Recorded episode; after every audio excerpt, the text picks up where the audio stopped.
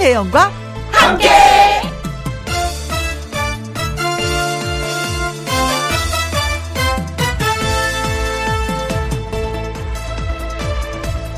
오늘의 제목 신의 한수 잘나지도 않았고 내세울 것도 없고 돈벌이도 시원치 않은 데다 체력도 비실비실한 남자가 있습니다. 그런데 그 아내가 그 남자를 극진히 대하는 겁니다. 도대체 왜? 하면서 사람들이 대접받고 사는 비결을 물어봤죠. 그랬더니 그 남자 하는 말, 칭찬을 해줍니다. 하는 겁니다. 하긴 뭐 칭찬이 최대의 무기이긴 한데 단지 칭찬을 해준다고 아내가 잘해준다고? 하고 또 물었어요. 그러자 그 남자가 한마디 덧붙입니다. 그때 그때 딱딱 맞게 맞춤형으로 칭찬을 해주는 게 중요하죠. 결국 그것이 신의 한 수가 되었나 봅니다. 사실 신의 한 수가 어딨겠어요. 다 인간의 한 수죠. 그 정도로 잘하고 있다. 이런 겁니다. 원리는 이렇게 간단하니까 각자 나름의 한 수를 찾아보는 거 어떨까요? 2021년 5월 22일 토요일 김혜영과 함께 출발합니다. 김혜영과 함께 노래 듣고 와서 신성 씨와 사연 창고 문을 활짝 열도록 하겠습니다. 5786님의 신청곡 신승태의 사랑불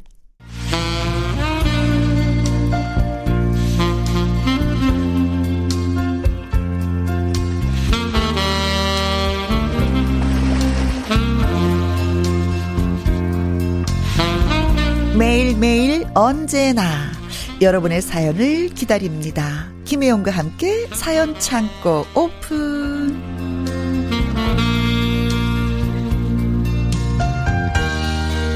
사연 전해주는 남자 사전남 가수 신성 씨 어서 오세요. 안녕하세요. 네. 오랜만에 들어온 느끼한 중저음의 소유자 아, 신성입니다. 영 음? 오늘 재미난 사연 한 스푼 흥미로운 사연 두 스푼 아, 부탁해요. 알았어. 바로 바로 배달해 드릴게요. 네.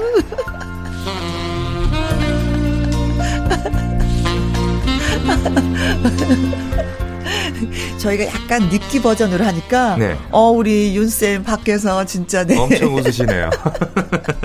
어 느끼하신 거 좋아하시는구나. 네.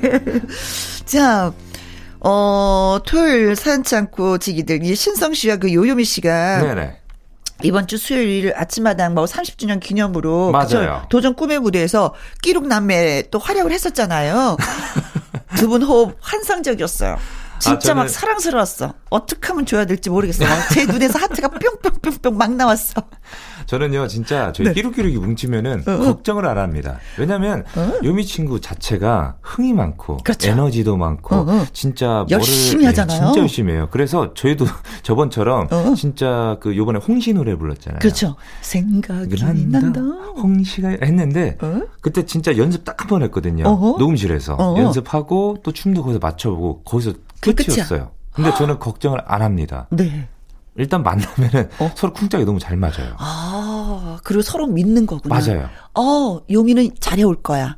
요미 씨 입장에서는 신성을 해보니까 잘해가지고 올 거야. 근데 전 신기한 게, 신기한 게, 네? 저도 그렇고 요미 친구도 그렇고 서로 스케줄이 바쁘거든요. 네, 맞아요. 바쁜 와중에도 제 요미 친구한테 톡으로, 어.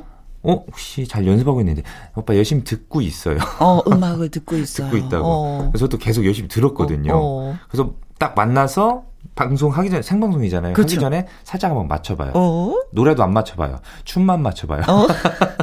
아, 능력자들, 능력자들. 저는 근데 항상 노래 편곡에서 오잖아요. 네. 내 앞부분에 나는 신성, 나는 요미요미. 내 이름은 신성. 내 이름은 요미요미, 요요미예요. 노래 부를 때마다 그때 너무 사랑스러워. 네. 항상 그렇게 해주세요. 항상. 나 그게 너무 듣고 싶어. 네.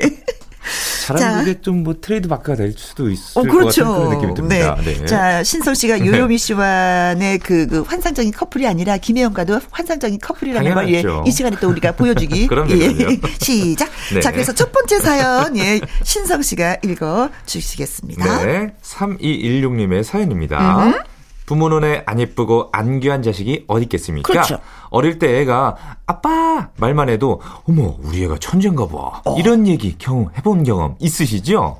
아 그렇죠. 네네네. 저도 있어요. 네. 근데 우리 아내가 좀 심한 팔불출 같아서 사연을 보냅니다.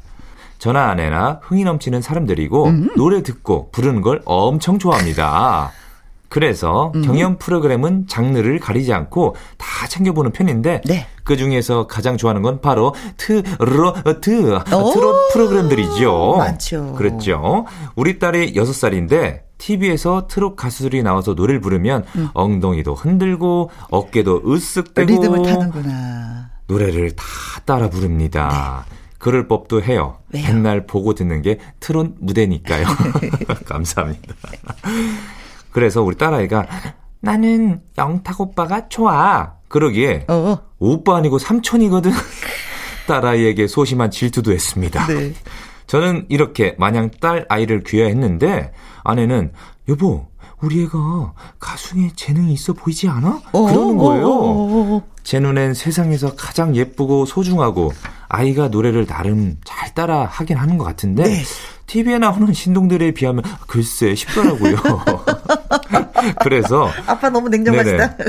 그래서 애가 그냥 노래 부르는 거 좋아하는 수준 아니야? 그랬더니 아이의 재능을 일찍 알아채고 키워줘야 되는 게 부모라나 그렇게 춤도 잘 추고 노래도 잘하는데 어. 왜 그걸 애 아빠가 모르냐고 핀잔을 주더라고요. 아, 부모 역할이 크지. 네, 그래서 우리 아내가 우리 딸이라고 요즘 트롯 신동 못 되겠어? 음? 아내는 지금 눈에 눈이 활활 불타오르고 있습니다.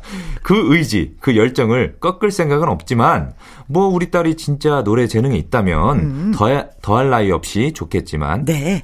더할 나위 없이 좋겠지만 글쎄요. 저는 잘 모르겠어요. 어. 그리고 아직 무대 오르기에 너무 어리지 않나요? 혜영님, 프로그램엔 네. 트롯 가수분들이 나오시니까 조언을 구하고 싶습니다. 이렇게 아. 보내주셨네요. 네. 어, 사실은, 네. 어, 아내 되시는 분이, 네. 어머, 우리 딸 재능이 많아. 막 그러잖아요. 예, 예, 예. 저는 우리 딸이 천재인 줄 알았어요. 아, 우리 어. 혜영님이 딸이. 어. 네네네. 왜냐면, 네. 아이가 걸음마를 막 뛰는데, 네. 걸레질을 하는 거야. 벌써부터요? 오! 그 걸레를 들고 말을 아, 막 닦는 거예요. 아기가 어, 깐난 아기가 몇 살 때? 걸음만 막뛸 때. 아, 한살 좀 더 돼서. 아, 쟤는 보고 느끼고, 아, 실천은 하는 아이구나. 네. 아, 쟤 서울대 가겠구나. 쟤 천재구나. 서울대 가겠구나. 그랬더니 네네. 서울 외곽에 있는 대학을 갔어. 어, 서울 그래도 서울에, 서울에 있는, 있는 대학교 서울에 있는 대학교를 다녔네. 아니 서울 외곽에 있는 대학. 아 서울 외곽이요. 서울대도 못 가고 서울 외곽에. 경기도권. 어 그렇죠. 아. 그래서 아 역시 내 딸이 천재는 아니구나라는 걸. 아 근데 진짜 요즘에 보면은 네. 그 경연 프로그램들이 트롯 프로그램이 굉장히 많잖아요. 아, 많죠. 그만큼 트롯이 대세라는 증거라 이게 증거거든요. 맞습니다. 여섯 살도 응원하잖아요. 그럼요. 어. 그래서 저는 제가 트로트 가수로서 음. 너무 뿌듯하고 행복합니다. 진짜 행복합니다. 네, 그렇습니다. 저는 예, 지금 사연을 보내주신 우리 3261님의 그 여섯 살 따님이 네. 뭐 노래만 그러니까 경연 프로 보면서 춤도 잘 추고 노래로 따라 부른다고 어, 막 어, 어. 그랬잖아요. 그래도 우리 따님이 진짜 얼마나 그 예쁘겠습니까? 아, 그 모습 보면요. 정말 사랑스럽잖아요. 일단은 제가 봤을 때는 네. 우리 따님을 좀 지켜보세요. 음, 여섯 살 아직 일러. 그렇죠. 음. 왜냐면 저희 조카들도 네. 제가 트로트 가수잖아요. 삼촌이. 으흠. 그러다 보니까 자, 그러니까 조카들도 트로트 가수가 되겠다고 어, 저한테 아. 누나가 저한테 뭐 영상을 하나 보내는 거예요. 네. 조카가 제 노래를 따라 부르면서 그걸 보내준 거예요. 네, 너무 잘하지 않냐? 어, 한번 봐줄래? 잘하지 않냐? 어, 어, 그러길래 제가 단호하게 얘기했습니다. 시키지 마. 그러니까 언니 지는 하면서 왜 우리 딸은 못 시키게 하는 거야? 아무튼 좀 지켜보셔야 돼요. 그러니까 조카들도 어렸을 때 진짜 그 아이돌이 대세일 때는 음. 아이돌 노래를 굉장히 많이 듣고 음. 랩, 랩 같은 것도 막 하고 그랬거든요. 네. 그 누나도 깜짝 놀란 거예요. 음. 야, 진짜 잘한다 해서 봤는데 진짜 잘하긴 하더라고요. 음. 근데 더 크고 나서는 관심이 없어지더라고요. 아. 뭐 게임을 열심히 하거나 뭐 네. 다른 거에 흥미를 갖더라고요. 아. 근데 진짜 지켜봤을 때 계속해서 뭐 노래를 굉장히 좋아하고 춤도 열심히 추고 진짜 재능이 네. 보인다면은 음. 그건 키워주는 게 맞다라고 봅니다. 그렇죠. 저는. 아이의 재능을 일찍 알아채고 이제 키워주는 게 부모의 역할이다라고 네. 그거 진짜 맞긴 맞아요. 근데 단 그러니까 단기간으로 봤을 때 어머 진짜 재능이 이건 아닌 것 같아서 그렇지. 좀 지켜보셔야 돼요. 그렇죠. 네네네. 네, 그때 그냥 음악이 좋아서 살랑살랑 흔들 수도 그럼요, 있는 그럼요, 건데 그럼요. 그리고 아이들을 너무 일찍 그 노래 가르치면서 네. 그 가수가 되라고 하는 건 좀 너무 벅차지 않아요? 근데요 요즘에 제가 이제 아는 트레이너들 보컬 트레이너들이나 음? 형님들 보면은 요즘에 어머님들이 네. 아이들을 많이 데리고 온대요. 아, 가수도 조기 네. 교육이에요? 우리 아이들이 좀 트로트 좀 가르쳐 주세요. 이런 게 굉장히 많대요. 진짜 많대요. 그렇구나. 네네네. 네. 음, 그래서 저는 늘 이제 나이가 많아 놓으니까 좀 약간 생각이 좀 구려. 그런 게 있어요. 그래서 저는 아이들은 네. 학생 때는 진짜 공부를 하고 네. 나중에 꿈을 펼쳐도 되지 않을까. 그럼요. 어, 뭐 그런 생각을 늘 갖고 있거든요. 네네네. 네, 근데 네. 이 노래를 계속 좋아하면은 네. 한번 노크를 해봐도 되지만 여섯 살은 너무 어려. 아니 근데요, 저는 그 천재라는 게, 그러니까 영재라는 게 뭐냐면 어렸을 때 진짜 이게 트윈 그 뭔가의 재능의 트윈 사람을 그쵸. 영재라고 하잖아요. 그쵸. 하춘아 선배님도 일곱 살 때 데뷔하셨었어요. 그렇죠. 네, 네. 그랬듯이 여섯 살 정말 재능이 있다면은 음. 이거는 진짜 트롯 신동 네. 혹은 뭐 어떤 거에 이 신동으로서 네. 간다는 건 저는 예 찬, 찬송입니다. 맞아요. 아 요즘에는 네. 진짜 어머 어머, 어머 하는 아이들이 있긴 있어요. 경연에 보면 나와요. 어머, 정말 기절하겠어. 어른보다도 노래를 더 잘하고 더, 더 맛깔스럽게 네네네. 깊이를 알면서 노래를 네. 하는데 어머, 어머, 어머 하는 건 있어요. 진짜 네. 네네. 그러나 어, 아빠가 딱 뭐 냉정하게 봤을 때는 아니라고 생각하셨으니까. 네, 재롱잔치 한 번이 하시는 거 보고 네. 나서 예, 또 깊이 있게 생각해 보는 건 맞습니다, 어떨까 맞습니다. 싶습니다. 네. 아무튼 뭐 행복하시네요. 사연을 들으니까. 그러니까요. 음, 음. 너무 행복합니다. 자, 이번 노래는요. 트롯 전국체전 동메달의 주인공이죠. 아, 이 친구도 어, 예, 2009년생이니까 아직 애기예요. 어, 12살입니다. 어. 오유준의 날, 날 보러, 보러 와요. 와요. 다음 사연은 제가 소개할게요. 네. 유금희 씨가 보내주셨습니다. 요즘 애한테 가장 많이 듣는 소리 중에 하나가 이걸 겁니다. 어떤 거죠? 엄마, 어, 이거, 이거 어떻게? 어, 어, 어, 나, 어, 이거 어떡하지? 아니, 대학생인데 과제를 왕창 밀렸대요. 아이고. 어, 논문도 찾아야 되고, 어, 발표 자료도 만들어야 되고, 어, 엄마, 나 이거, 어, 어떡하지? 아, 옆에서 이리 뛰고 저리 뛰고 진짜 머리를 쥐어 뜯는 걸 보면은, 어머, 제가 같이 막 숨이 차는 그런 기분이에요. 그 시간에 하나라도 뭘 더 하면 될 텐데 쥐어 뜯고 있습니다. 애는 하여간 무슨 일을 미리미리 해두는 법이 없어요. 아니, 미리 해두는 건 바라지도 않습니다.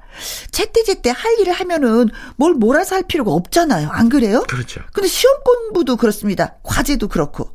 어릴 때 방학 숙제도 밀려갖고 아이고. 하루 전에 울면서 도와달라고 그러더니 대학생이 되면 좀 나아지려나 그랬거든요. 그런데 아이고 나아지기는요. 자기는 벼락치기에 피가 흐른다나 뭐 어쨌거나 딱 지 아빠를 빼 닮았습니다. 저는 계획을 세우고 기한에 맞게 잘 나눠서 차근차근 하는 스타일이라면은 남편은 꼭 몰아서 한꺼번에 일을 하면서 힘들다고 징징댑니다. 그러면서 하는 말, 사람마다 성향이 다른 거라고.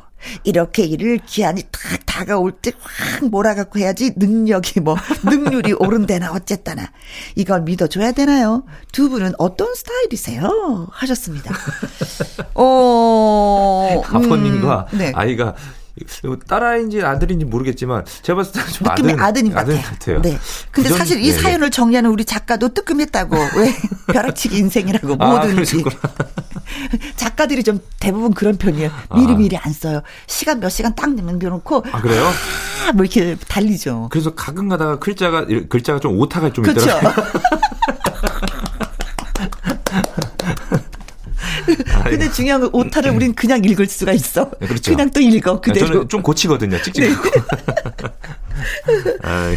음, 어떤 스타일이에요? 아, 저요. 네. 저는 약간 미리 준비하는 스타일입니다. 아, 저도 좀 그런 네, 네 스타일이에요. 네. 그래서 예전에도 경연 나올 때 그 도전 꾸미 무대 할 때 있잖아요. 음흠. 그때도 제가 예를 들어서 그날 나왔을 때 노래하는 걸 준비하고 음흠. 저는 생각을 해요.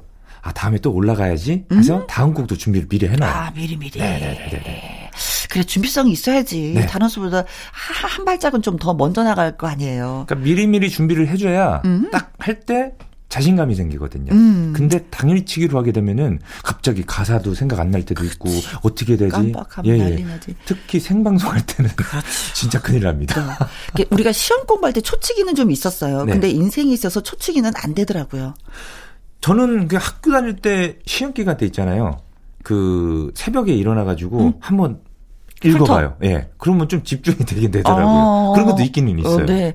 근데 어, 어머니 이거요. 아들이 어떡하지 어떡하지? 그냥 두세요. 두세요. 자꾸 도와주면은 아 급하면 또 우리 엄마가 도와주겠지. 어. 이런 것 때문에. 더 계속 만약에 네. 어렸을 때 방학 숙제 밀려서 막 울고불고 도와달라 해서 도와줬다 그러잖아요. 이때 도와주지 말았어야 됐어요. 그러니까요. 냉정하게. 냉정하겠다면 아, 우리 엄마는 안 도와주겠지. 그렇지. 그래서 그렇지. 본인이 스스로 어, 미리미리 준비를 했겠죠. 그렇지. 네, 네. 그렇지. 그런데 아빠의 피를 닮아서 네. 부전자전. 뭘 본인이 알잖아. 자기는 벼락치기에 피가 흐른다고 그러잖아. 이게 무슨 피야? 좋은 피야, 나쁜 피야. 어, 혹시 이 라디오 듣는 아이, 이 아이가 듣고 있다면. 네. 아버님 배우지 마세요. 아버님 건. 안 좋은 겁니다. 네. 엄마 스타일을 따라가도록. 네. 네. 자, 산울림의 노래 듣습니다. 나 어떡해. 나 어떡해. 엄마, 나 어떡해, 어떡해. 김희영과 함께 사연 창고 가수 신성 씨와 함께하고 있습니다. 이제 세 번째 사연이 되겠네요. 네. 이현우 님이 보내주셨습니다. 음흠. 동네 마트에서 아내 심부름을 하고 집에 가려는데 어떤 여자분이 저를 빤히 보더라고요. 네. 마치 아는 사람을 만났다는 표정으로요. 오. 뭐, 뭐지? 어머, 첫사랑인가? 기분 탓이겠지? 어머. 그러고 넘기려는데 그분이 저를 탁 치더라고요. 어, 안녕하세요. 네? 네? 누, 누, 누, 누구세요? 어, 어머, 아, 전 모르시겠어요? 어, 저 아랫집에 살아요. 301호. 아, 아, 아, 아, 아, 안녕하세요. 아, 그러시구나. 아, 첫사랑인 줄 알았어. 제가 지금 사는 빌라에서 5년 살았거든요. 네. 이사 오셨나 보다 해서 새로 이사 오셨어요? 처음 뵙네요. 물었더니 아, 저 1년 넘게 살았는데요. 요즘 이웃에 관심 없는 사이라지만 네. 같은 건물 사는 사람도 못 알아보시네요. 참. 어 여자분이 네네. 네. 어, 한 말씀 하고 가시네. 네. 제가 약속하다는 듯이 말씀하시고 그분은 가시더라고요. 어. 처음에는 왜 나한테 그러시지? 꼭 굳이 아는 척하고 살아야 하나? 어, 그렇지. 못 알아볼 수도 있지. 그거 되게 눈치 주네. 두살 됐거든요. 음. 근데 생각해 보니 제가 이웃들에 대해서 전혀 모르긴 하더라고요. 음. 저는 그리고 이렇게 안 자랐습니다. 정말 먼 가족보다 이웃 사촌이 낫다 이런 세대였었죠. 음흠. 예, 옆집 가서 상추도 얻어와. 그리고 이 포도 좀 가져다 드리고. 어허. 이렇게 맛있는 것도 주고받았고. 옆집 대소사가 뭐가 있는지도 잘 알았고. 어. 같이 계곡에 놀러 간 적도 있었거든요. 네. 예전엔 이사 오면은 떡도 돌리고 그랬었잖아요. 음, 그렇죠. 이제라도 옆집 위아래 집과 친하게 지내는 건 갑자기 좀 쑥스럽지만 서서히 관심을 가지다 보면 어떤 분이 사시고 음. 저 집은 저렇구나 알게 되겠죠. 다들 저처럼 무심한 편인가요? 이렇게 보내주셨네요. 아, 네. 어, 근데 이분은 네. 301호 아주머니는 진짜 대단하시다. 저 모르시겠어요? 보통 이거잖아요. 그냥 지나가거든요. 네. 네. 음. 저는 진짜 사연을 보내주신 우리 너무 그, 당황하셨을 것 같아. 우리 아니 요즘에 네. 이웃에 네. 뭐 관심이 없는 사유라고 하지만 같은 건물 사는 사람들 못 알아보시네요. 참, 어 이거 진짜.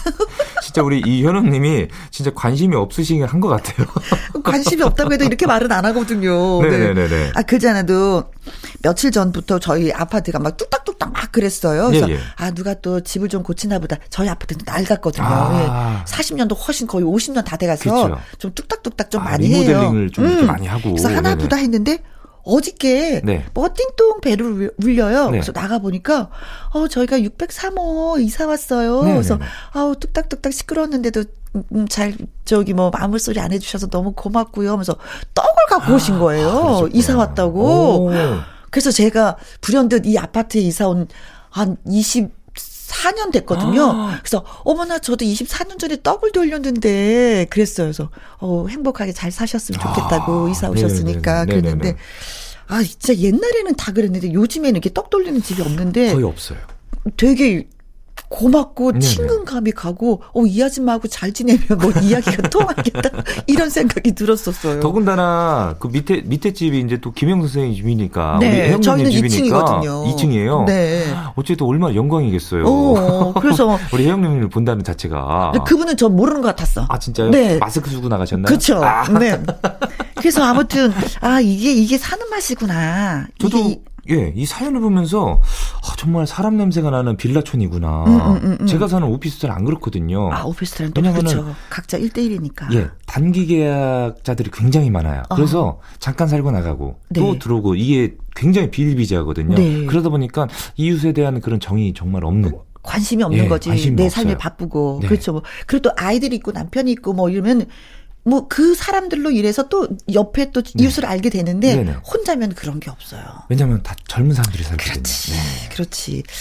아 아무튼 저는 이웃에 이웃에게 이제 관심을 갖 겠다고 하셨으니까 예, 예. 좋은 동네가 되리라 믿습니다. 네네. 근데 아주머니 선배기로 아줌마. 어머 저 모르시겠어요? 아니 여자 이웃 아줌마한테도 해도 좀 그게 그런데 네. 이웃 아저씨한테 그러셨다가 네. 그러니까요. 어, 성격 좋은 건지 쿨한 건지 네네. 네. 아무튼 그렇습니다. 자 이웃한테 먼저 인사를 나누자 뭐 이런 얘기를 나누면서 네네. 어 노래 한 곡 듣도록 하겠습니다. 삐삐 밴드의 노래요. 안녕하세요. 네, 안녕하세요. 어머, 안녕하세요. 301호 아주머니. 네. 어머, 신성 씨, 안녕하세요. 인사 나누도록 해요. 이번에 만나볼 사연은 1318님이 주셨습니다. 네. 안녕하세요. 남편을 위해 처음으로 사연을 보냅니다. 제가 무뚝뚝하고 간지러운 말 잘 못해요. 말 주변이 없는데 제 이야기가 라디오에서 두 분의 목소리로 소개된다면 더 근사할 것 같아서요. 네. 남편이 잘 다니던 직장을 관뒀습니다. 이게 다 코로나 때문이죠. 아이고. 그리고 나서 음 이직 준비를 열심히 하다가 며칠 전에 결과가 나왔는데 네. 아쉽게도 남편이 떨어졌네요. 아이고. 다른 회사 알아보면 되지. 마음 조급하게 먹지 말고 자기야 천천히 해. 그렇게 말해줬거든요. 근데 본인은 조급한가 봐요. 그러면 가장이니까. 음, 네. 그 마음 물론 이해는 하는데 저는 남편이 좀 쉬어가는 것도 나쁘지 않다고 생각하거든요. 그동안 우리 가족을 위해서 고생한 거 다 알고 있거든요. 네네. 허, 고맙네. 그러니까요. 남편은 아무리 슬픈 일이 있어도 밥은 삼시세끼 챙겨 먹는 사람인데 세상에 요즘 입맛이 없대요. 이거는 아주 그냥 아주 그냥 심각한 상황을 뜻하는 것입니다. 두 분이 파이팅 해주시고요. 기운 없사하고 좌절하는 사람을 위해서 어떻게 위로하면 좋을지 조언도 좀 해주시면 고맙겠습니다. 네. 남편, 설마 우리가 굶게 하겠어? 너무 슬퍼 말어. 당신 같은 인재를 못 알아보는 사람이 바보지. 아휴, 이 말을 언제 해봤나 기억도 안 나는데, 아, 난 이걸 하셨다는 줄 알긴 줄 알았네. 제 입으로 하는 거 아니니까, 어, 스렁흔들. 스렁흔들. 스렁흔들. 이게 뭐예요? 뭐 사랑하고 애교 부리고 뭐 이런 느낌이에요? 그러니까 사랑한다를 약간 애교스럽게. 어. 네. 이렇게 어, 있잖아요. 신조어예요. 여보 사랑해. 음. 아. 그렇지. 지금 많이 괴롭지. 많이 힘들죠. 그런데도 그 네. 마음을 아내 되시는 분이 많이 위로하고 또닥또닥 해주시는 것 같아요. 아, 그렇죠. 진짜 음. 이 아내분이 정말 제가 봤을 때는 네. 내조의 여왕인 것 같습니다. 아, 그렇습니다. 네. 남편의 그러니까 남편이 지금 어찌됐든 퇴직을 하고 나서 음. 아직 그러니까 직장을 관뒀잖아요. 네. 코로나 때문에 힘들다 아, 보니까 잘 다니던 직장을 네네네. 관뒀다 네. 코로나 때문에 음, 이직하려고 하는데 그게 지금 잘 안 돼서 남편을 위로해 줘야 된다. 근데 그런 거 있잖아요. 무지개를 보려면은 네. 어때야 돼요? 소낙비 한번 아주 와주고 어 내려줘야지만이 무지개가 뜬다는 거. 그렇죠. 지금은 소낙비를 맞고 있고 잠시 후에 우리가 무지개를 만나지 않을까. 아, 좋은 아, 정말 싶습니다. 좋은 말입니다. 아, 그래요? 아, 진짜, 진짜, 저도, 어.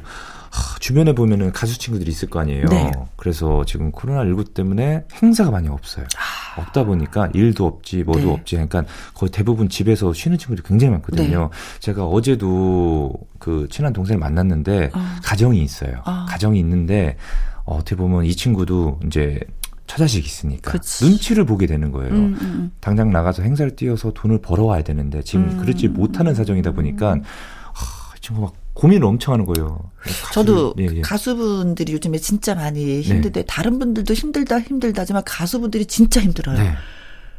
그래서 지금 어, 왜냐면 네. 그래서 얘기를 했더니 시골로 내려가려고 한다고. 어, 시골로. 지금 예. 그래서 음, 그 얘기를 하는데. 그 귀농을 하려고 하는 예, 예, 그런 생각도 예, 있는 예, 거예요. 어. 그런 생각까지 하신다고 하시는데, 어, 아무튼 누구한테나 다 고비는 있는 것 같아요. 근데 네. 그 고비 있는 상황에서 사람들이 많이 성숙해지는 것 같더라고요. 맞아요. 어, 내가 생각하지 못했었던 깊이를 어, 나를 뒤돌아보고 내가 앞으로 더 살아야 돼. 어떻게 살아야 되는지에 대한 그런 설계들을 굉장히 열심히 하시는 것 같아요. 음. 음. 그 저도 좀 조언을 해줬거든요. 음, 뭐라고 하셨어요? 많이 힘들겠지만 어. 어, 조금 참아라, 견뎌라. 견뎌라. 어.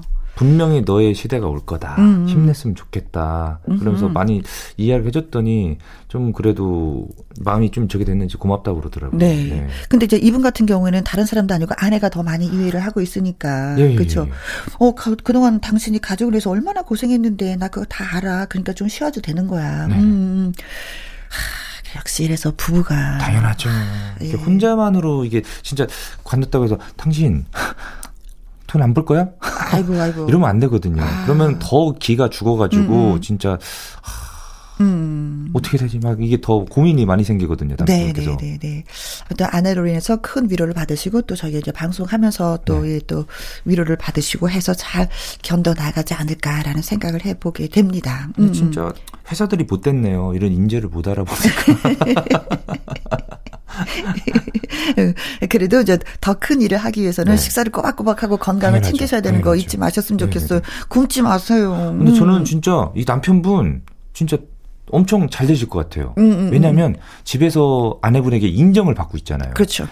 안에서 인정받는 사람이 나가서는 더 인정받거든요. 그렇습니다. 저는 진짜 잘 될 것 같아요. 네, 맞는 말씀이십니다. 네네네. 안에서 인정받고 네. 건강 챙기셔서 식사 꼬박꼬박 하시고 그러면은 누군가가 또 환영하는 그런 회사에서 예, 나를 불러주지 않을까 그렇죠, 그렇죠, 그렇죠. 싶습니다. 네.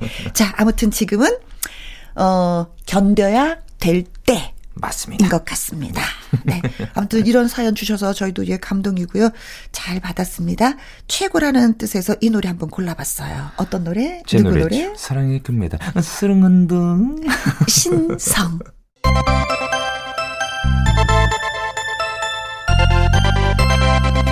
김혜영과 함께. 김혜영과 함께.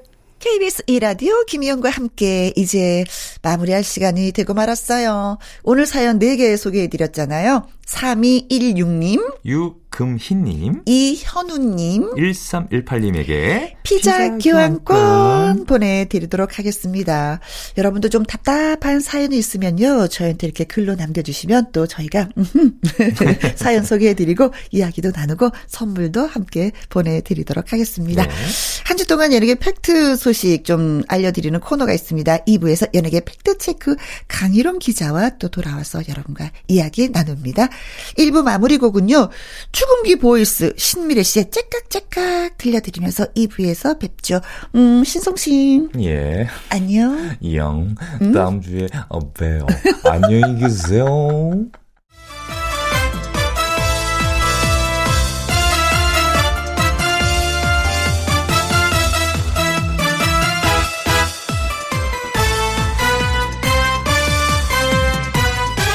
김혜영과 함께. KBS 1라디오 김혜영과 함께 2부 시작했습니다. 강유론 기자와 함께하는 연예계 팩트체크 시작하기 전에 노래 한 곡 듣고 오겠습니다. 박현빈의 댄싱 퀸. 김혜영과 함께.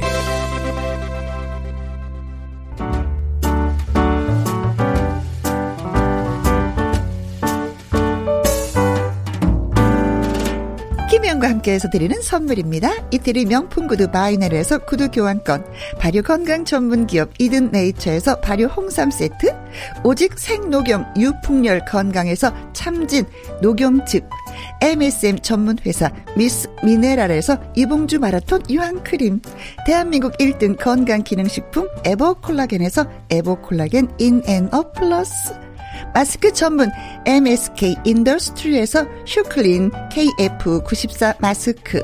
일동 코스메틱 브랜드 퍼스트랩에서 미백 주름 기능성 프로바이오틱 세럼. 상쾌한 아침 전략 페이펄에서 세계의 선택 RU21. 20년 전통기업 예인 수산에서 해물 그대로 팩. 온 가족 세제 컨센서스에서 세탁 세제와 섬유 유연제. 튼튼한 모발의 비법 모두 유래서 한방 샴푸.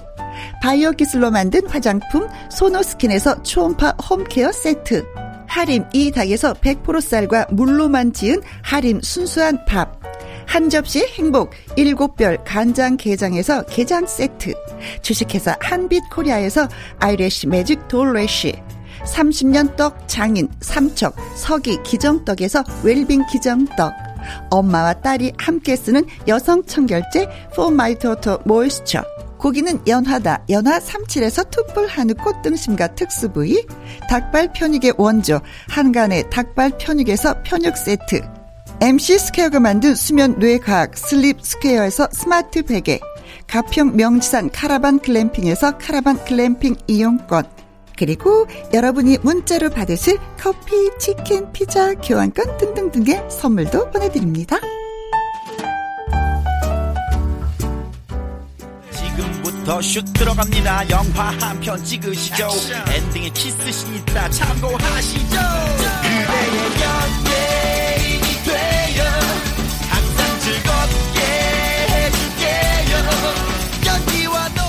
주 동안의 연예가 소식을 모아 모아 모아서 정리해 봅니다.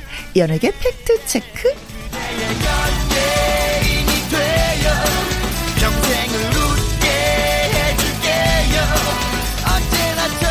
강희롱 턱팩트 대중문화 기자님 나오셨습니다. 안녕하세요. 안녕하십니까. 네, 오늘도 또 푸짐하게 네. 한 보따리 들고 오셨습니다. 네, 맞습니다.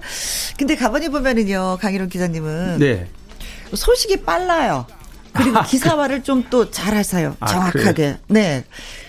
아니 제가 어디- 앞에 있어서 일부러 그러시는 거 아니, 아니죠? 그렇지 않아요. 그렇지 않아요. 네. 그래서 이분은 어떤 노하우를 가지고 있길래 정확한 팩트를 갖고 기사화를 할까? 아. 살짝 좀 궁금한 점이 있었어요. 아, 왜냐면 그래요? 기자가 한두 분이 아니잖아요. 네. 오.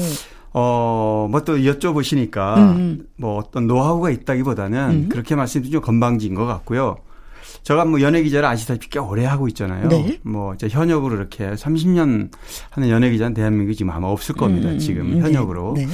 어, 그런데 어 사실 오래 하다 보니까 네. 네트워크가 굉장히 많습니다, 저는. 아, 그러니까 여기서 이제, 네트워크라는 예, 것은 나이대가 뭐 70대 되신 뭐 음. 분들부터 시작해서 어 이제 막 시작하는 신인 네, 들도. 그렇습니다. 이제 신인들은 주로 후배들이 많이 하지만 음. 또 제가 데스크를 맡고 있기 때문에 아무래도 그런 정보들을 같이 또 어, 편집회의 때 음. 서로 의, 의견을 나누게 되고 그래서 정보가 많이 오기도 하고요. 또 네. 이런 것도 있습니다. 기사를 어, 팩트에 근거해서 신뢰 있는 기사를 자주 쓰면 네.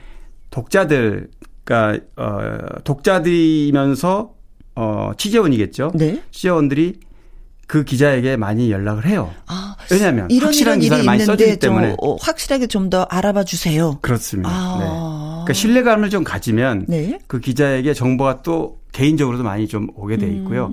뭐저 같은 경우는 아까 말씀드린 대로 오랫동안 네. 어, 해온 그 네트워크, 그러니까 많은 연예인들과의 그 개인사라든가 음. 특히 뭐 애경사 같은 경우에는 저한테 좀 많이 빨리 네. 오는 경우. 근데 저는 또 이제는 아는 분이 얘기하셨는데 정말 어떤 연예인 분이 큰 사건이 터졌어요. 터지기 일보 직전인데 어 제일 먼저 찾는 분이 강유론 기자님이라고. 아, 그래요? 그세 분을 만나봤어요. 아이고. 그래서 어. 그 질문을 하셨어요? 예. 네. 어 그래서 그 얘기를 음 제일 먼저 터트리는 게 또 아니라 네. 꾹꾹 담아두었다가 사실은 이렇습니다. 네. 그래서 그런 일이 벌어진 거고 지금은 그분은 이런 상황이고 그래서 좀 더 보듬어 줘야 되는 것입니다. 라는 어떤 지하 그야말로 팩트를 체크해서 아, 음, 또. 그러면 연예인이라고 낱낱이 모든 것을 다 그렇죠. 어, 다 들어 공표하고 알리는 게 다 중요한 건 아니거든요. 그게 아직 아니다라는 속사정도 있고 네. 또 이렇게 다듬어 다듬고 걸릴 음. 거도 있- 있거든요. 네. 근데 그거를 이제 기술적인 건데 그거를 그냥 무조건 새로운 소식이라고 알리기만 해서 다가 아니거든요. 네. 그래서 따뜻한 예, 기자다 라는 얘기를 들어서 아유 고맙습니다. 맞다. 저도 맞장구를 쳤죠. 아, 네. 자, 이제 토요일에 만나는 강유론 기자 연예계 팩트체크. 애청자 여러분의 궁금한 그 연예가 소식이라든가 강 기자님에게 묻고 싶은 질문을 홈페이지 게시판에 올려주시면 이 시간을 통해서 소개도 해드리고 또 저희가 선물도 보내드리도록 하겠습니다. 자, 강유론 기자의 연예계 팩트체크 처음 나눠볼 주제는 아이돌 그룹에 관한 얘기네요. 네네. 음. 그 아이돌 그룹이 요즘 뭐 대세고 한류를 주도하고 있지만 네. 7년 징크스라는 게 있어요. 어, 7년 되면 대체로 해체되거나 네. 뭐 팀원 일부가 빠져나가거나 음흠. 그래서 이제 그래서 7년 징크스가 생겼는데 네. 이건 뭐 청취자분들도 많이 알고 계시겠지만 음흠. 통상적인 계약이 7년이 가장 많거든요. 아. 아이돌 같은 경우에는 물론 그 이전에는 10년, 15년도 많았어요. 네. 근데 한때 뭐 노예 계약이다 뭐 이런 어떤 사회적 어 이슈가 좀 된 적이 있고 네. 그래서 표준 계약서 이건 뭐 강제 의무하는 건 아니지만 네. 양측이 합의를 해서 정하는 거거든요. 네. 표준 계약서상 7년을 기준으로 하는 게 맞다. 근데 사실 7년도 사실 길다고 생각할 수 있어요. 짧은 세월이 아니잖아요. 아, 그럼요. 근데 7년은 사실 계약하고 나 준비하고 가르치고 음. 어, 하다 보면 네. 연습생 시절 빼도요. 네. 7년은 금방 가버려요. 이제 인기를 얻어서 좀 이렇게 투자한 거 서로 음. 이렇게 돈 좀 벌 때쯤 되면 7년이 네. 벌써 후딱 지나갑니다. 어, 벌 때쯤 되면은 그 소속팀에 같이 또 함께 하면서 어, 좀 더 나은 뭔가를 향해 달려갈 수 있는데 왜 네. 해체를 하는지 네. 소속사에서도 잡으려고 하고 네, 그렇죠. 좀 그런 노력이 필요하고 맞습니다. 이들도 좀 거기서 더 머물면 좋겠다라는 생각을 또 하거든요. 팬의 맞아요. 입장에서는. 네, 네. 바로 그 부분인데요. 음. 사실 7년 전에 계약 당시에는 인지도가 전혀 없었잖아요. 그렇죠. 노래도 아직 뜨지 않았고 음. 그때는 몸값이 거의 없을 거 아니겠습니까? 그렇죠. 그런데 7년쯤 되면 우리가 뭐 유명한 수많은 오늘 언급하려고 하는 어 많은 어, 걸그룹들, 네. 아이돌 그룹들, 뭐 샤이니, 아이 뭐 브라운 아이드 걸스, 신화, 방탄소년단 뭐 수많은 이 아이돌 그룹이 네. 우리가 이렇게 언급을 할 때쯤 되면 엄청나게 몸값이 상승해 있습니다. 아, 그런데 그렇죠. 전 원소속사에서 이, 이, 멤버들을 전부 붙잡기는 사실 부담스럽고요. 아, 몸값이 올랐기 때문에 아, 결국은 내가 키워놓고 내가 또 그렇습니다. 현실이 아, 그렇다고. 또 어, 고스란히 그 멤버가 뭐 BTS 같은 경우는 뭐 예, 설명할 필요가 없지만 네. 그 외에 다른 어 그룹들 같은 경우는 현실적인 사정이 또 있어요. 음흠. 왜냐하면 지금은 멀티 어, 플레이가 돼서 노래만 시키는 게 아니고 네. 연기도 시키고요. 그렇죠. 뭐 CF니 뭐 그 개인 멤버에 따라서 예, MC도 보게 되고 라디오 진행도 하고 뭐 다양하게 하는데 그 중에서 몇 명은 정말 이렇게 다시 계약을 해도 또 독보적으로 또 잘 나간 멤버 맞습니다. 중에서 다 똑같이 나가는 건 아니죠. 그렇죠. 음, 또 아, 특출나게 또잘 나간 멤버들이 몇 명이 또 있긴 그렇죠. 있어요. 그래서 각자 이해관계가 다 갈립니다. 음. 그 일곱 명이다 그러면 일곱 명이 전원이 비슷해야만 같이 가는 건데 네. 그 중에서 잘 나가는 멤버는 같이 뭉쳐 있을 때 자기 손해를 볼 수도 있고 그렇, 아. 그런 여러 가지 이유가 있기 때문에 생각의 차이로 인해서 맞습니다. 다시 재계약을 하지 못하고 해체할 수밖에 없는. 네. 근데 이번에 그 해체하는 하는 멤버들이 여자친구. 네, 네. 여자친구가 이제 해체해서 사실 이 얘기를 지금 꺼냈는데요. 네. 어, 여자친구들이 오늘이에요. 5월 22일 날. 음흠. 5월 20일 날 이제 계약이 이제 종료가 됩니다. 어, 여자친구들은 어 2015년에 출발을 했는데 네. 6년 한 4개월쯤 됐죠. 음. 오늘로써 어 그래서 일단 해체하는 걸로 수속사하고 결론을 냈습니다. 아.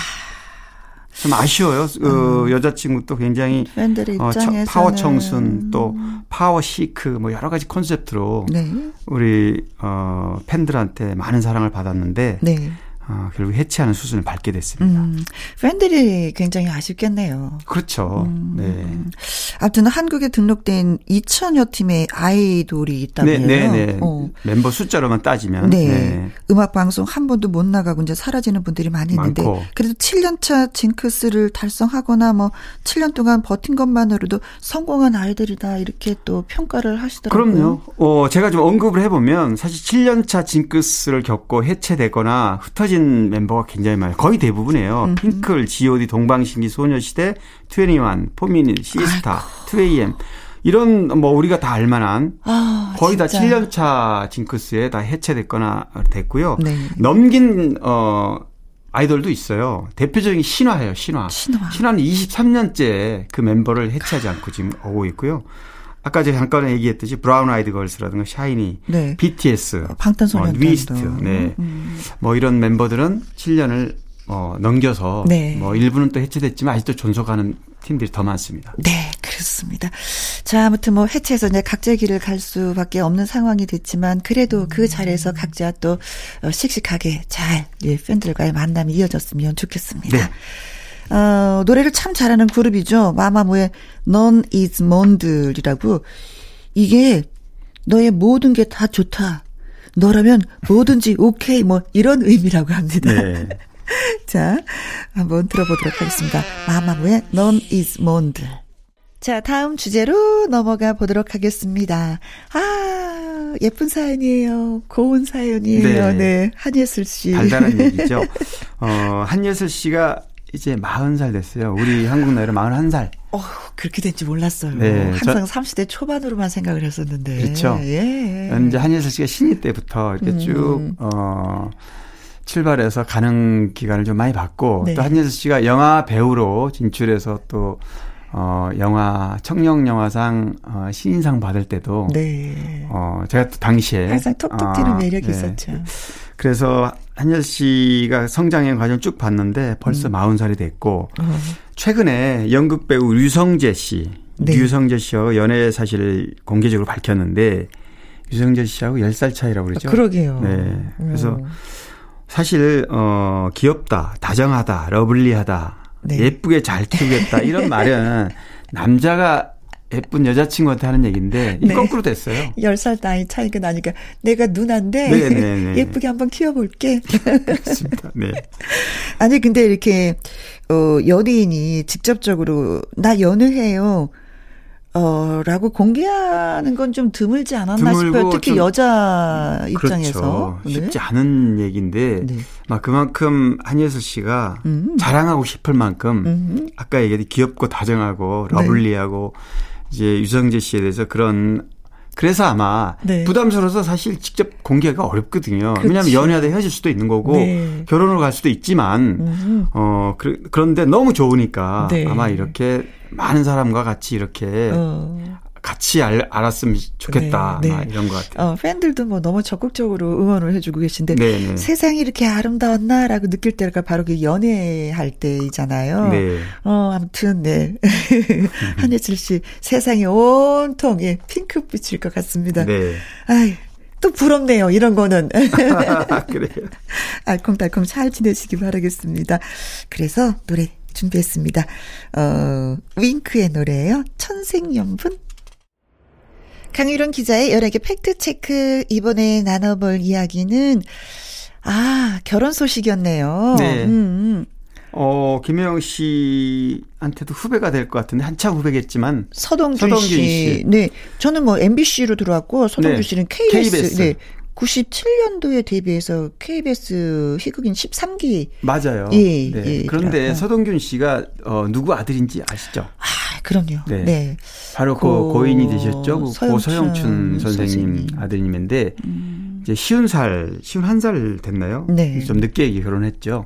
근데 김혜영 씨는 서동균 씨가 후배지만 네. 서동균 씨보다는 서영춘 선생님하고 저는 서영춘 선생님하고 같이 연기를 많이 했기 때문에 또 아, 예, 그렇죠. 코미디 프로에서도 딸 역할을 많이 하고 김영 씨가 신인 때쯤에 아마 그랬을 것 같아요. 예, 예, 예. 네. 그렇습니다.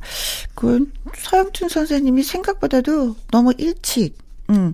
맞아요. 가남으로 네. 예, 술을 좋아하셔서 네, 네, 네. 86년도 그러니까 쉬운 좀 넘으신 연세에 그냥 돌아가셨어요. 그러나 음, 아직까지도 코미디계에서는 대부로 네.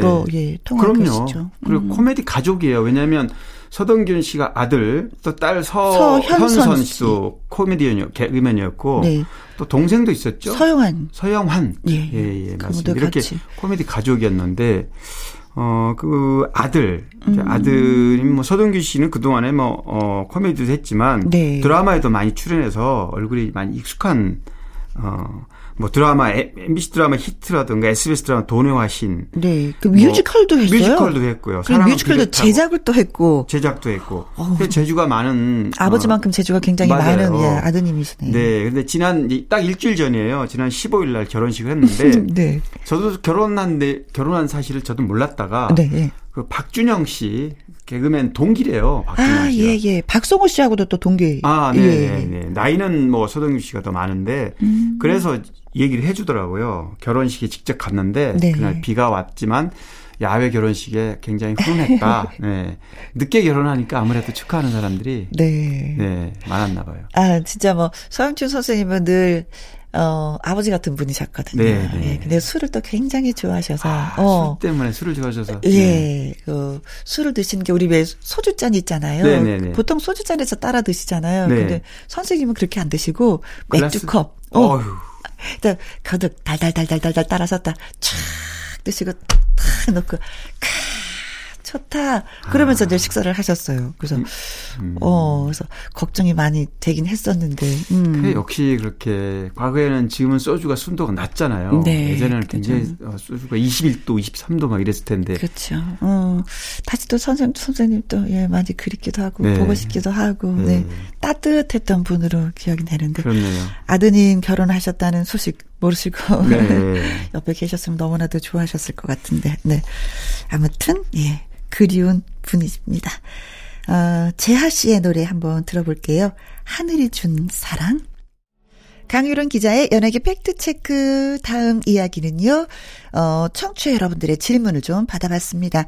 80년대 하이틴 스타 여가수 안혜진님의 근황이 궁금합니다 하면서 청취자 이현숙님이 글 주셨는데, 아, 알아오셨겠죠? 알고 어, 계시겠지? 어, 네. 청취자분이 이제 궁금해 하시, 어, 한 내용이어서 음. 저도 사실은 뭐 전혀 어, 소식을 모르고 있었다가 네. 어, 한번 어, 어떻게 지내는지 좀 알아봤는데 연락은 되지 않고요. 네. 어, 안혜지 씨가 2016년에 어, TV 프로 싱글이나 지금 현재 돌싱 네. 이런 분들이 어, 차, 출연하는 프로그램인데 아, 저 불타는 네, 청춘. 네, 불타는 네. 청춘에 이제 뭐 강수지 씨하고 김국진 씨도 거기서 만나서 결혼했잖아요. 네. 네, 그 프로그램에 출연하면서 아마 궁금했을 겁니다. 음. 지금 어떻게 지내는지. 아, 제가 이거 보지 못했네요. 네. 음. 근데 안혜지 씨는 어 데뷔를 89년에 했어요. 아마 노래는 기, 저도 기억도 나고요. 네. 벌써 이 밤이 다 지나고 이 노래를 굉장히 이 밤이 다 지나고 뭐 네, 네, 리듬이 네. 그래서 그 해 89년도 KBS 가요대상에서 신인상 후보로 올라올 만큼 굉장히 당시에 음흠. 어 신인으로서는 굉장히 어, 주목을 좀 받았는데요. 뭐 가수하면서 신인상 받는 사람이 그렇게 많지 않거든요. 그럼요. 그럼에도 불구하고 네네. 신상을 받았다는 예, 예, 것은 예. 그래도 능력이 있었던 그렇죠. 거죠. 네, 재주가 있었던 거죠. 맞습니다. 그리고 다음에 댄스 댄스. 원래 사실 트로트 장르가 아니고 네? 이렇게, 어, 댄스곡, 발랄한 노래를 하다가 음? 결혼을 하면서 활동을 이제 멈췄어요. 아. 결혼을 하면서 2000년에. 아, 네. 그때 당시는 그런 네. 게 있었어요. 맞아요.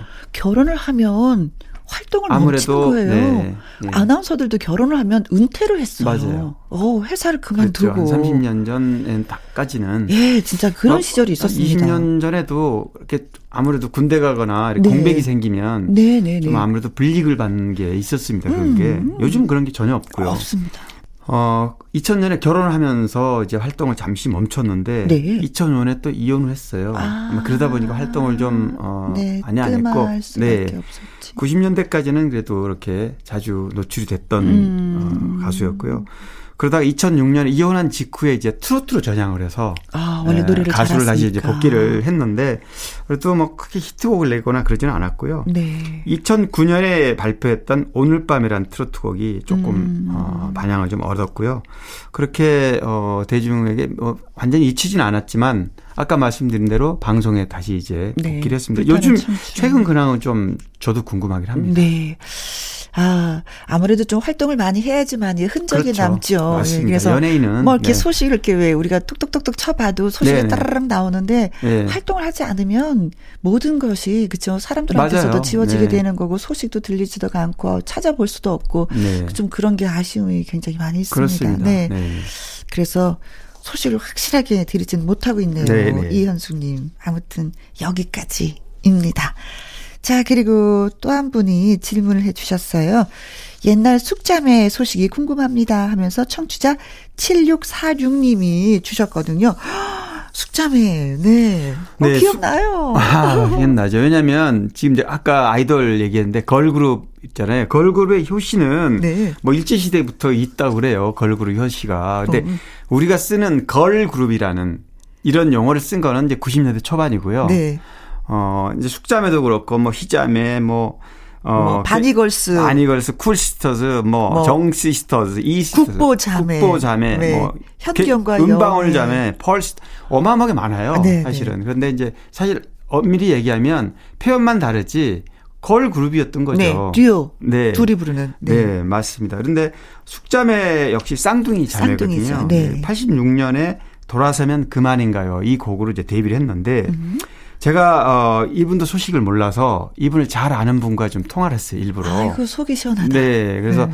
남진 씨하고 친구분이고 물론 가수로 활동했는데 김광진 어, 씨와 아, 이제 통화를 했더니 그분이 네. 어 숙자매 과거와 음. 뭐 아주 최근에는 물론 그분도 연락이 안 닿는다 하더라고요. 음. 그런데 원래 데뷔할 때 음, 재숙, 김재숙, 김희숙 이름이 본명이 네, 쌍둥이. 네, 네, 그래서 그래서 끝자가 숙이어서 숙자매로 네, 그렇죠. 했는데 어, 원래 그 진보라, 서른도 이런 분들 같은 소속사에 데뷔할 때 네. 소속이 됐고 굉장히 어, 실력도 있고 음. 착하고 네. 어, 괜찮 아주 정말 전도가 유망했던 가수였는데 네. 안타깝게도 매니저가 조금 이렇게 어, 폭력도 좀 있었고 초창기에 옛날에는 그런 게 좀 많았다 이, 그러는데요. 이 숙자매가 네. 75년도에 결성이 되었기 때문에 네네. 70... 아무래도 그 연예계가 어떤 게 균형화되지 않았었어요. 맞아요. 네, 네. 어떤 체계화되지 않고 네.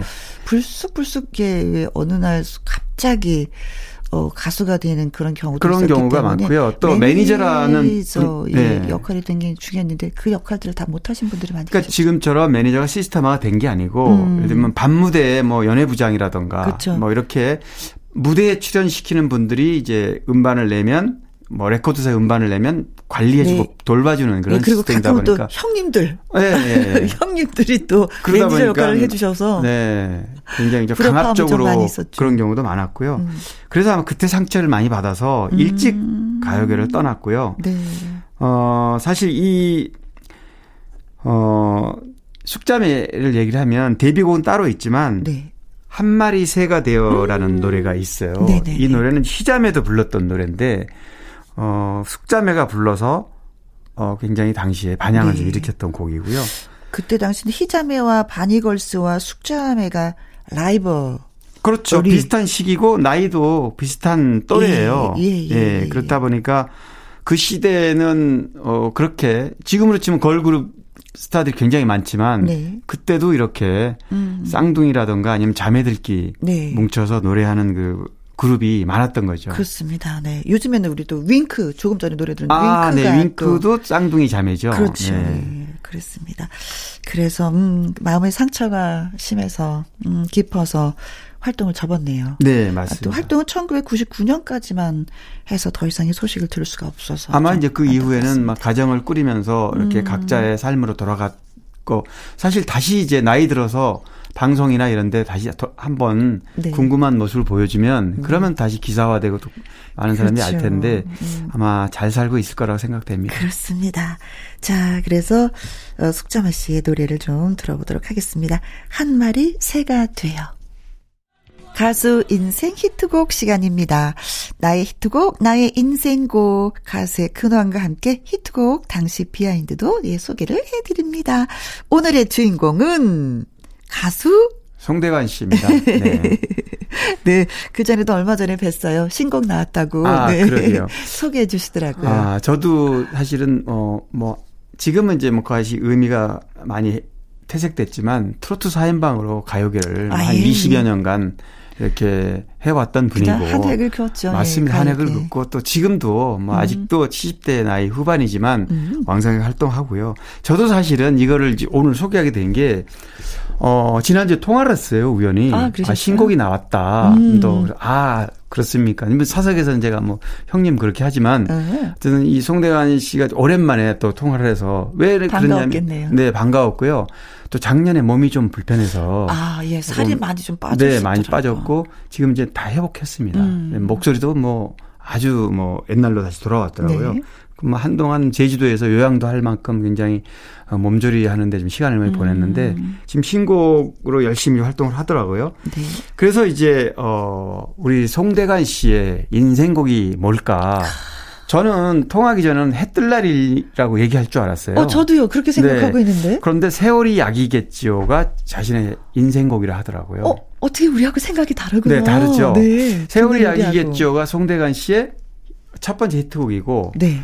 또 이 곡을 내면서 밤무대 전전하면서 굉장히 힘들게 살았고 음. 정말 힘든 고비를 많이 넘기면서 아, 세월이 흐르면 내 인생이 어떻게 바뀔 수도 있다. 근데 실제로 현실로 돌아왔고요. 네. 세월이 아기개어찌가 히트한 직후에 송대관 씨가 해뜰 날 음. 세월이 아기겠죠 내가 해가 떴다.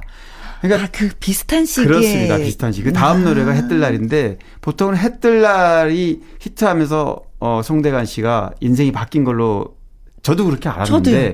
그게 아니라 세월이 아기개였지요로 아. 인생을 반전을 한 다음에 그 반전한 내용을 해뜰 날로 푸른 음. 겁니다. 가사도 다 본인이 쓴 거예요. 네네네 맞습니다. 네. 네. 어 그런데 이 세월이 약이었지요는 어 정통 트로트긴 한데 아 굉장히 느릿하면서 네. 인생을 반추하는 뭐 이런 얘기를 하더라고요. 이 대중 가수가 부르는 노래의 90%는 네. 사랑, 이별, 상처 뭐 이런 맞아요. 소재가 굉장히 많고 맞아요. 90%가 예, 예. 근데 자신의 노래를 한번 되돌아 보면 음. 송대관 씨 부른 노래는 이런 노래는 거의 없어요. 보시면 좀 저, 밝죠. 네, 어. 밝기도 하지만 인생 경험에 우러난 노래가 많아요. 음흠. 그러니까 세상살이에 관련된 인생과 삶 보면은 뭐 지금 세월이 세월이 약이겠지도 그렇고 해뜰날도 그렇고 뭐 차표 한 장. 손에 들고. 오, 네. 이별 사랑 노래 아니잖아요. 그렇죠. 고향이 남쪽이랬지. 어. 정 때문에 유행가 딱 좋아. 이런 노래가 우리 인생과 관련된 노래가 굉장히 많고 음. 본인이 경험한 노래가 많다는 거예요. 네네네. 그래서 저도 보니까 어 과연 그렇다. 다른 대중 가수하고 좀 다른 데가 있구나. 어, 왜 그렇게 부르셨을까? 어 이런 얘기를 했어요. 고향이 정읍인데 네. 정읍에서 기차 타고 상경을 할 때 완전 맨 빈손으로 어. 어 영생고등학교 항상 하는 얘기가 정읍 영생고등학교 졸업하고 완전 빈털들에 촌놈 시골 촌뜨기가 서울에 올라와서 네. 고생을 뭐 진짜 신나게 했다 하더라고 한 어. 6년간. 어. 그래서 그때 이제 그 몸에 밴 네. 인생살이가 지금까지 음. 70대 후반까지 이어진다 이런 얘기를 하더라고요. 아이고. 네.